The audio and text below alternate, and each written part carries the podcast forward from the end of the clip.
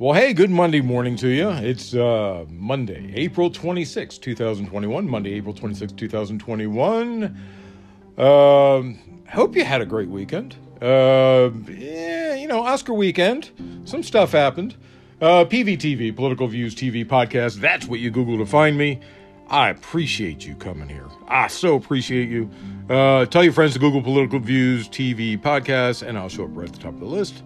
Um, if you can, bring someone along with you.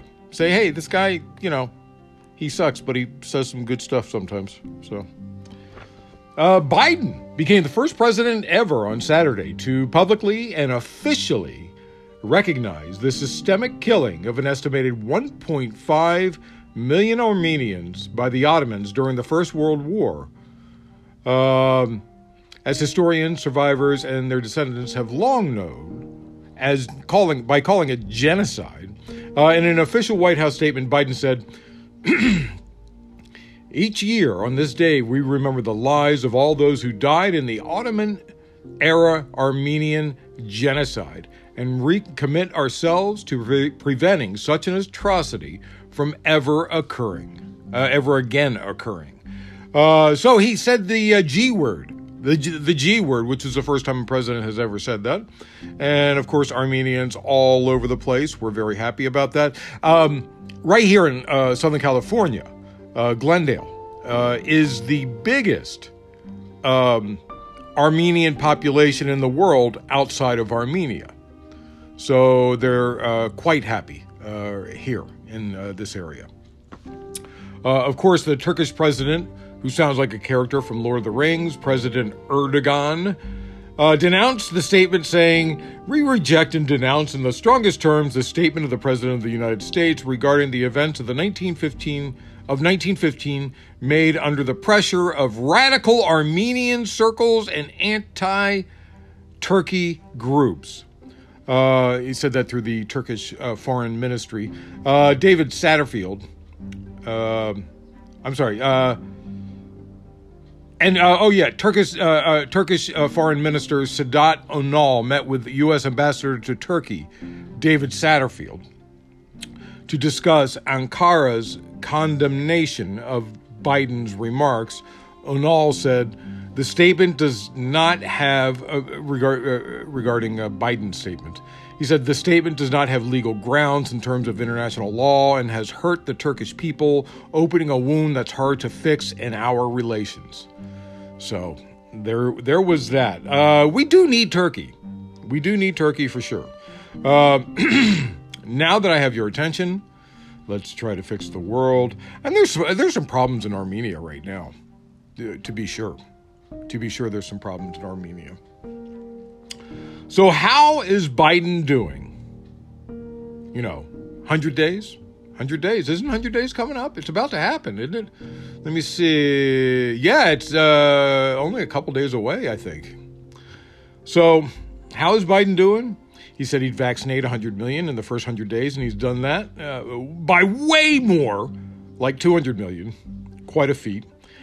He's not doing a great job of uh, immigration, uh, but the big uh, pile of crap flaming pile of crap left on his doorstep in that department was pretty huge.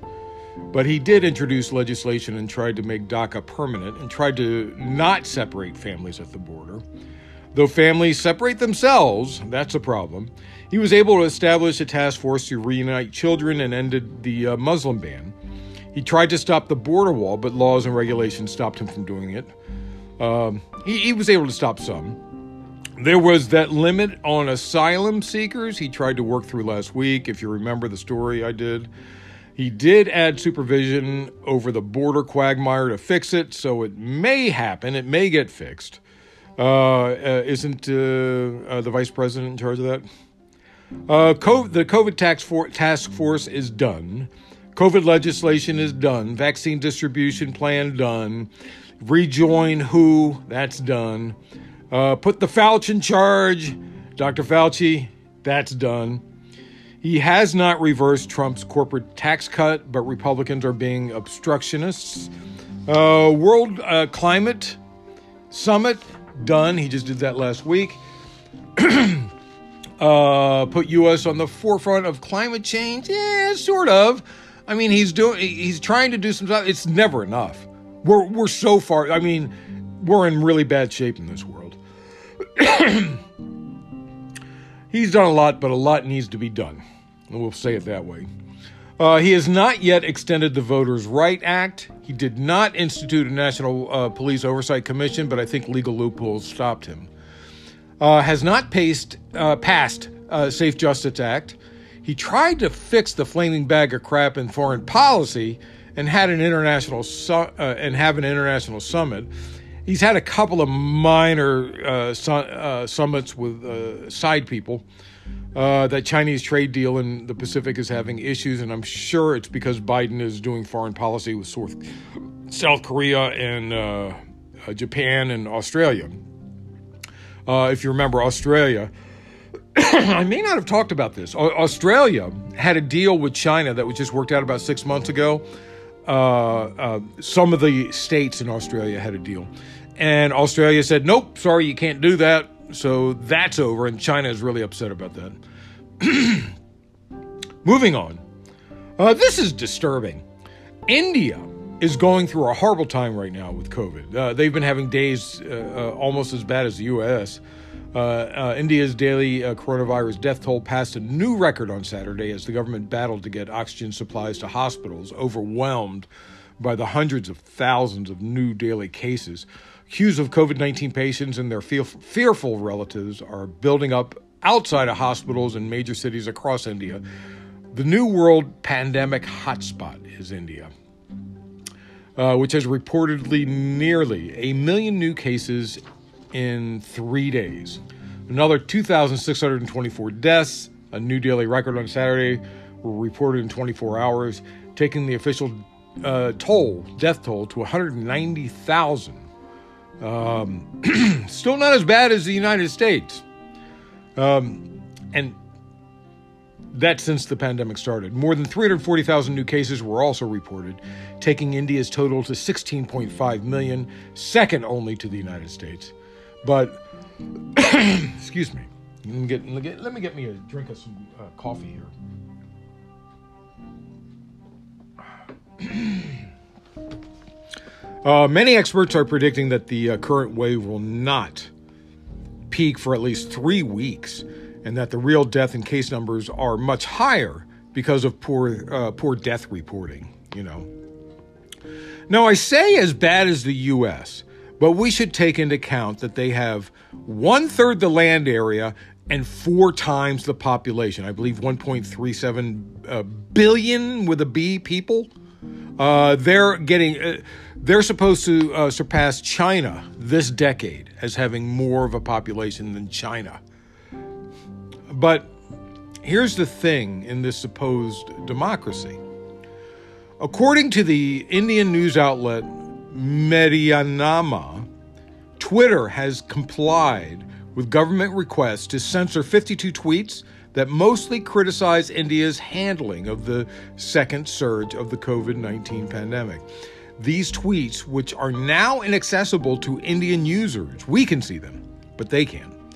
Um, uh, Indian users of uh, social, the social media website include posts by Revanth Reddy, a sitting member of parliament, Moloy Ghatak, a West Bengal state minister, actor Vineet Kumar Singh, and two filmmakers, Vinod Kapri and Avinash Das.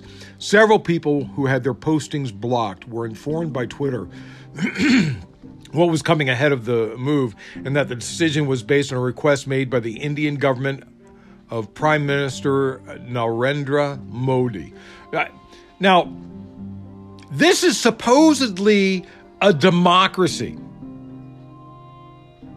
This would be like um, the Queen of England saying, "Oh, okay, Twitter, don't let those uh, those uh, those tweets out or something like that." This is unheard of. I mean, this is this is um, uh, suppression of free speech that should not be happening. According to BuzzFeed, Modi's uh, that's the president, uh, Hindu or I'm sorry, the prime minister. Uh, Modi's Hindu nationalist government also restricted dozens of tweets that criticized Modi or shared pictures of India's overflowing crematoriums and hospitals.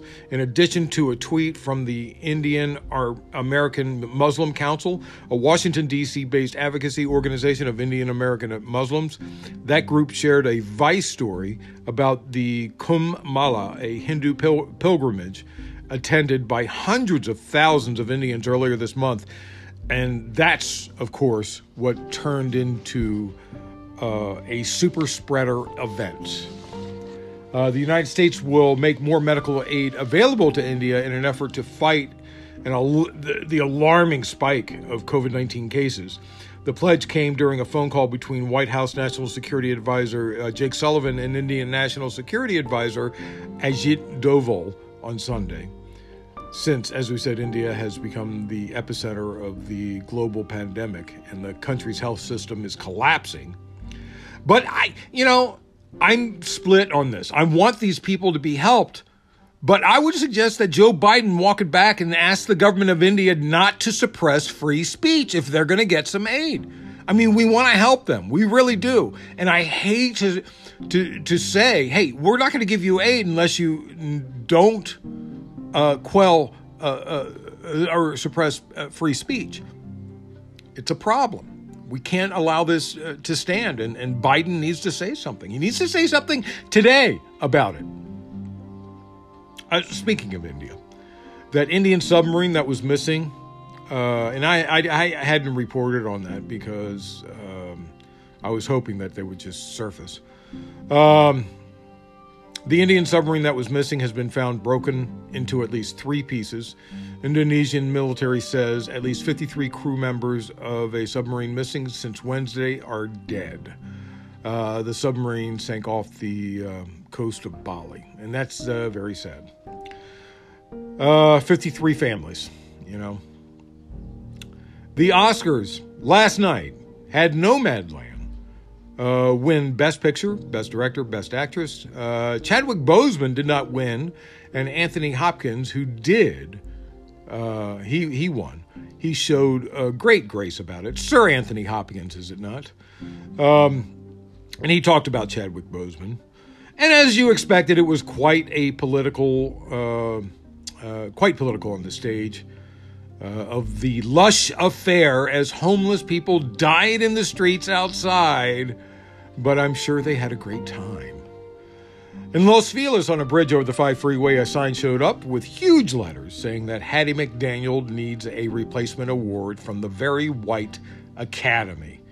With only three of 90 board members who are black, some, uh, but some racist ass has tore it down after a day. I guess uh, some white dude didn't like the idea that white people were being called out. I've been open about wanting that award for Hattie McDaniels, and I'll tell you why. Hattie McDaniel uh, was the first black to win an Oscar for her role as the head slave in Gone with the Wind. Uh, as a black, she was not allowed to attend the Oscars, but through some wrangling by Clark Gable and David Selznick, uh, the producer, they got her there, separate from the rest of the Oscar attendees. She had to sit at a table uh, uh way back in the corner. She was not allowed to join Selznick and others. Uh, at the all white um, location, no, uh, no blacks allowed. It, it was, you know, long time ago.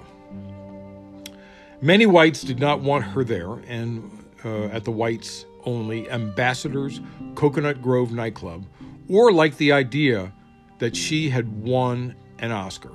But many blacks were not happy with her because she perpetuated racism with her role as the slave Mammy in Gone with the Wind. But she did I mean, she endangered her job. There were the, the, the N word was used in the script, and she refused to say the N word as she was told.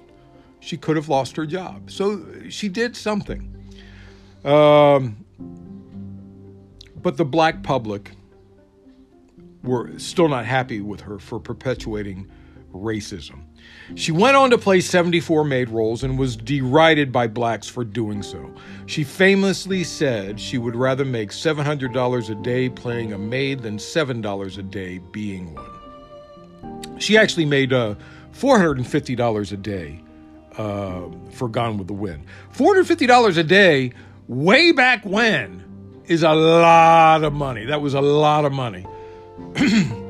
In her acceptance speech, this daughter of two former slaves said, I shall always hold it, uh, uh, her Oscar, hold it as a beacon for anything I may be able to do in the future. I sincerely hope that I shall always be a credit to my race and the motion picture industry. Even after death, her Oscar was deemed valueless by appraisers and later went missing from Howard University. And even in death, there was controversy. Her final wish was to be buried in the Hollywood Forever Cemetery um, as an all white cemetery. They refused. Hattie McDaniel died October 26, 1952, of breast cancer. Her, her belongings were valued at $10,336, uh, uh, $1,000 less than what she owed the IRS. The Oscar, she wrote, uh, was to be left to Howard University, but the award went missing from the school during the early 70s. Her Oscar was deemed to have little value, though today it would probably bring more than $1 million at auction. the low value is likely because it did not appear like you know how people think of Oscars. Back then, lead roles got the statuette. Supporting roles got a smaller statue on a plaque, I suppose, uh, mounted on a piece of wood in a plaque. Uh, because of that, it was not. It was. It was likely not recognized as an Oscar by the appraiser. But still, she was black, so an Oscar was probably worth less. Also, being black in 1952 gave the Oscar less value. The uh, that's when she died, 1952. The institutional racism of the time is what put her in debt and left her there in debt past death. One theory that her Oscar was tossed into the Potomac River by angry protesting students after Martin Luther King Jr.'s 1968 assassination more white perpetuation of black on black wrongdoing. That's what that was, as far as I'm concerned. The last time anyone remembers seeing the Oscar was 1972. The Academy claims, since they don't know whether Hattie McDaniel's Oscar exists or not, that they cannot replace it. That's not entirely true. When Olympia Dukakis's Moonstruck Oscar was stolen from her home in 1989, she called the Academy to see if it could be replaced. They responded. Sure, $78. That's what they said. She agreed. She paid the $78. The thief called her son, asked for ransom money in exchange for getting the Oscar back. He, he called the police in return, and no exchange ever happened. The Academy knew that the Oscar existed, yet replaced it anyway for $78. I guess different rules for white Oscar winners than black Oscar winners. Margaret O'Brien won an Academy Award for Outstanding Child Actress in 1945 for her performance in Meet Me in St. Louis. Uh, in 1954, O'Brien's housekeeper took the Oscar home for cleaning she never came back. The maid uh, was fired, but the Oscar remained missing. The Academy sent O'Brien a replacement, but the original remained lost.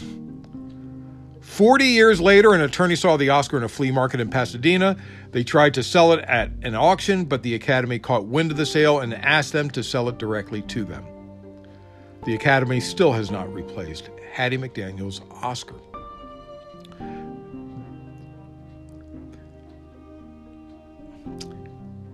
Even after many more Oscars have been replaced for white actors and producers, they don't seem to want to replace them for a black actor. The first black actor Oscar winner, Hattie McDaniel, they don't want to replace it. And that's what that sign was all about. And um, I'm still disturbed by this. Anyway, that's it. Thanks for listening. I, I truly appreciate you. Uh, it is Monday. Monday. Uh, since I don't have the date in front of me, I'm going to look at it right over here. Um, Monday, April 26, 2021. Monday, April 26, 2021. PVTV, Political Views TV podcast. That's what you Google to find me. Uh, I truly appreciate you. I, I, you come back every day, and that's really nice of you. Tell your friends to Google Political Views TV podcast. I'll show up right at the top of the search. And remember, always remember, government profit is measured by the betterment of the people. Don't you ever forget it.